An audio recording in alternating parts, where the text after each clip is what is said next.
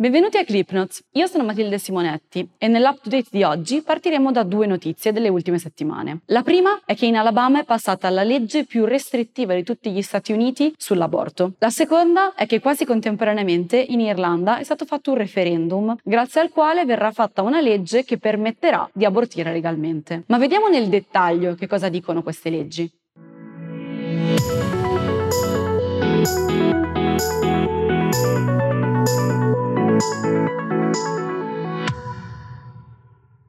Partiamo dall'Alabama. La legge dell'Alabama rende illegali qualsiasi tipo di aborto, anche quelli a seguito di stupri o di incesti. L'unica eccezione sono le gravidanze a rischio per la salute della mamma. Molte associazioni umanitarie stanno facendo una guerra legale all'Alabama per rimuovere questa legge e impedire che venga applicata. La legge dell'Alabama stabilisce che i medici che verranno trovati a far abortire delle donne potranno rischiare fino a 99 anni di carcere. Uno dei senatori ha parlato così, ha detto che Dio ha permesso alla donna di avere un utero e non saremo noi umani a fermare la possibilità di avere dei figli. Alcune donne hanno protestato contro questa legge scendendo in piazza vestite come le ancelle di The Handmaid's Tale, serie tv distopica nella quale la condizione della donna è molto inferiore rispetto a quella dell'uomo. Molte star si sono schierate contro questa legge, da Miley Cyrus che ha pubblicato su Instagram una foto con una torta sulla quale c'è scritto di essere contro l'aborto, a Chris Evans che ha definito questa legge contro l'umanità.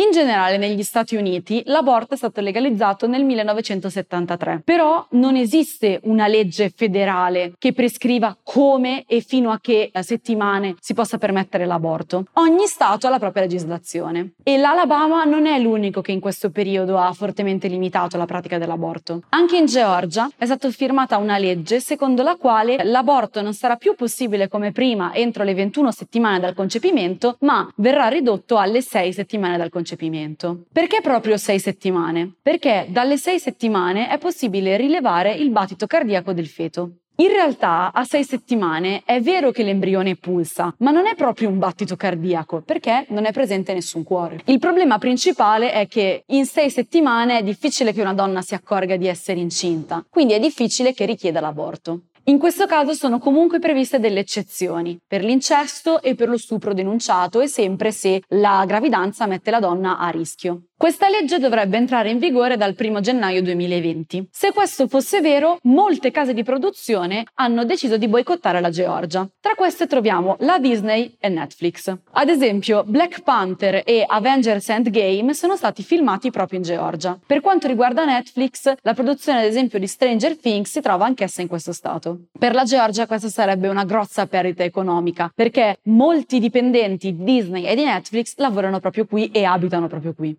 Per quanto riguarda l'Irlanda, il referendum è passato con il 66,4% di voti a favore. L'affluenza è stata abbastanza buona, intorno al 64%. In precedenza, in Irlanda, vigeva una legge simile a quella che è appena stata approvata dall'Alabama. Infatti l'aborto era sempre impossibile, tranne nei casi in cui la gravidanza mettesse a rischio la vita della donna. Il divieto di abortire era addirittura scritto dentro la Costituzione. La campagna del no è stata molto forte. Sono state usate molte foto di bambini, è stato detto in modo assolutamente assolutamente falso che sarebbe stato permesso l'aborto fino al sesto mese. È stata interpretata una canzone di Ed Sheeran in modo che si leggesse che lui era contro l'aborto. Ed Sheeran si è dichiarato assolutamente lontano da questa lettura. La legge che vigeva in precedenza era stata votata nel 1983 ed era famosa come ottavo emendamento. Per quanto riguarda l'Italia, l'aborto è regolato dalla legge 194 del 1978. Quest'ultima è stata confermata da un referendum nel 1981. Questa legge riguarda due periodi della gravidanza gravidanza, il primo trimestre e il secondo trimestre. Nel primo trimestre l'aborto è possibile a seguito di una dichiarazione della donna. Nel secondo trimestre solo a seguito della dichiarazione di un medico che valuta la gravidanza come possibilmente rischiosa per la salute della donna.